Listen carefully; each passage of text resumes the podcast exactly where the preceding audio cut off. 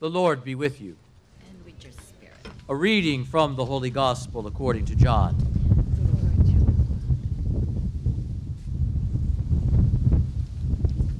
On the first day of the week, Mary of Magdala came to the tomb early in the morning, while it was still dark, and saw the stone removed from the tomb. So she ran and went to Simon Peter and to the other disciple whom Jesus loved and told them, They have taken the Lord from the tomb, and we don't know where they put him. So Peter and the other disciple went out and came to the tomb.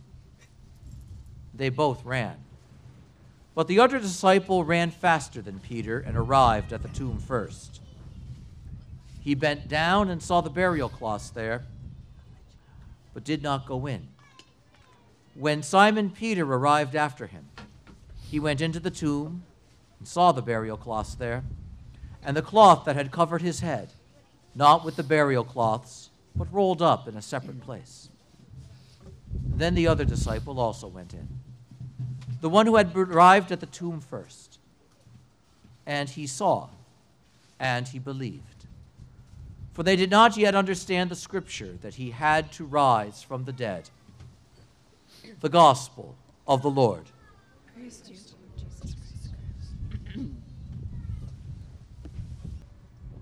One of the remarkable elements of the gospel we just heard is all the running that takes place.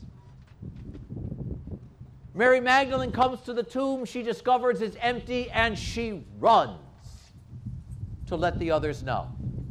The others, on hearing the news, run.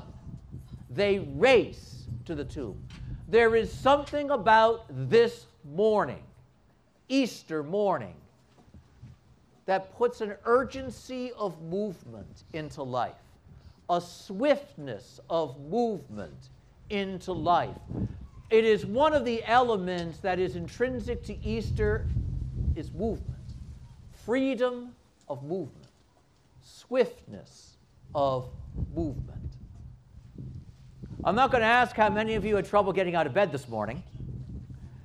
But so much of our lives is covered by, is, is marked by an inability to move, an unwillingness to move. Whether it's we're reluctant to get out of bed in the morning, we're reluctant to make a change that we know we need to make, whether we're just exhausted or frustrated or don't want to be bothered. Ours is often a world of very little movement, a world of more of the same. But not on this morning, not on this day. However slowly Mary Magdalene walked as she approached the tomb that morning in the darkness, when she got there, she moved differently afterward. However reluctant Peter and John were to answer the door early in the morning when Mary Magdalene was banging on it with that news. When they heard, they moved. And they moved quickly to where the mystery was. It is no accident that we have a reading involving so much movement on a day where so very many of us have got up and moved and come here together. For us to be all together in this place in these large numbers. You know, and let's be really clear there's no way you would all fit inside the church today, which is why we're up here in the wind. A lot of movement had to take place for the dramatization to take place an entire group had to move and get ready to be here. And we literally did see the movement of Jesus himself to be with us today. How wonderful that is. And it underscores the fundamental element of freedom that the victory of Jesus risen from the dead brings to this world. And it's a curious curious freedom. It's a freedom that at first glance isn't visible at all. The world doesn't see it. And note how in our gospel reading, we don't see Jesus, he never appears. But something changes. Something changes because they came to that place expecting loss and death and defeat and darkness, and none of that was there. Imagine how different your life would be if just for a minute you didn't see any of your problems.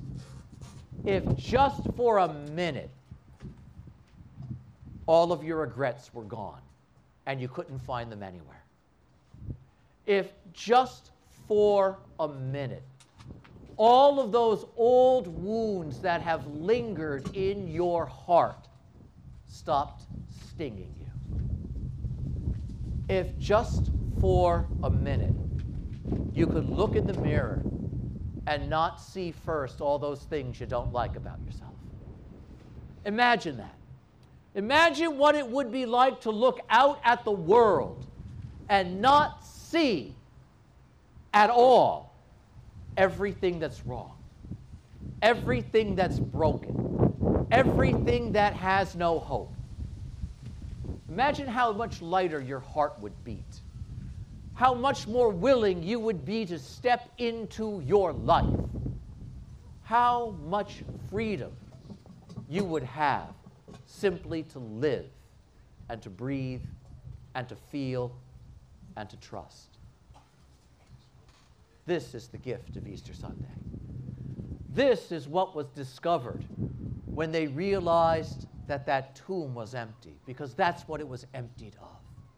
They came in, they walked into that tomb, and none of what was wrong was waiting for them there.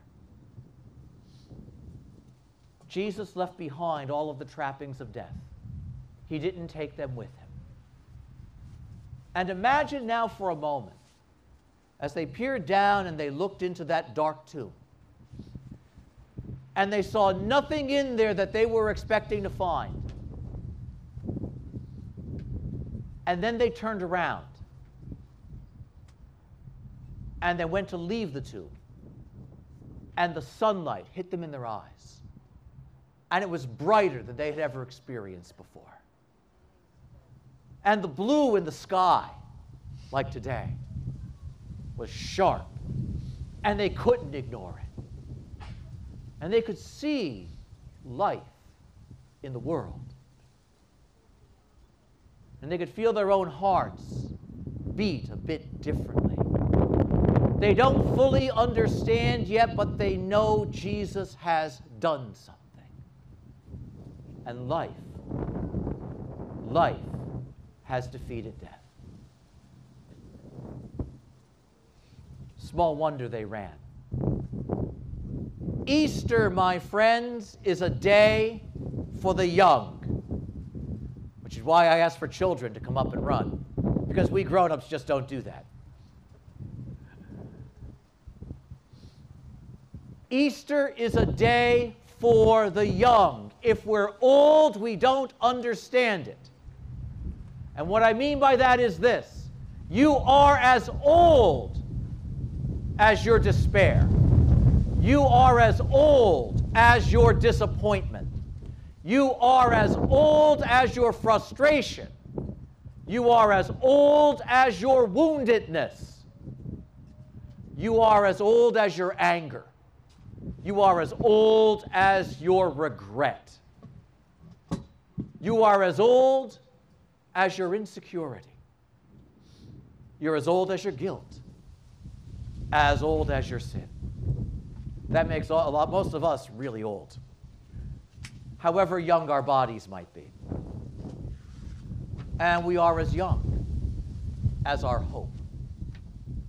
We are as young as our trust we are as young as our ability to take a chance.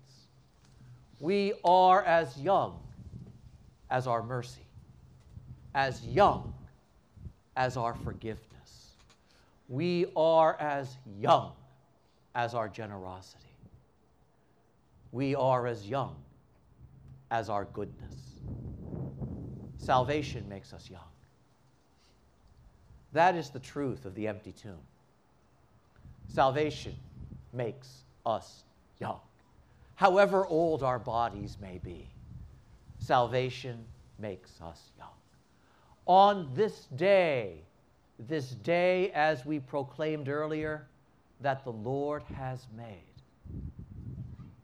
on this day, death gives way to life, anger gives way to forgiveness, judgment gives way to mercy, guilt gives way to innocence, and slavery gives way to freedom. And so, running is a good thing to do today. Whether we physically run or simply let our hearts learn to run again, to run after goodness, to run toward light, because Christ the Lord is risen. And when Jesus leaves the tomb,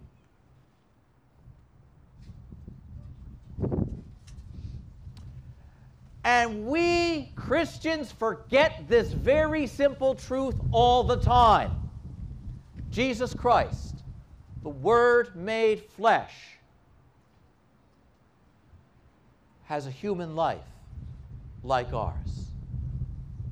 And when the Son of God walks out of the tomb, he takes your humanity and mine with him. He doesn't rise to life for himself, but for us. And the beautiful thing of having someone represent Christ before us right now is that we're reminded that as we contemplate Jesus rising from the dead, we have to learn to see ourselves with him. Because that is what Jesus lifts us out of. All of that which imprisons us, all of that which darkens our life.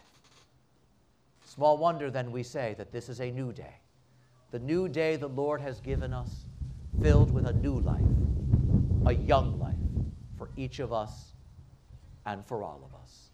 Amen.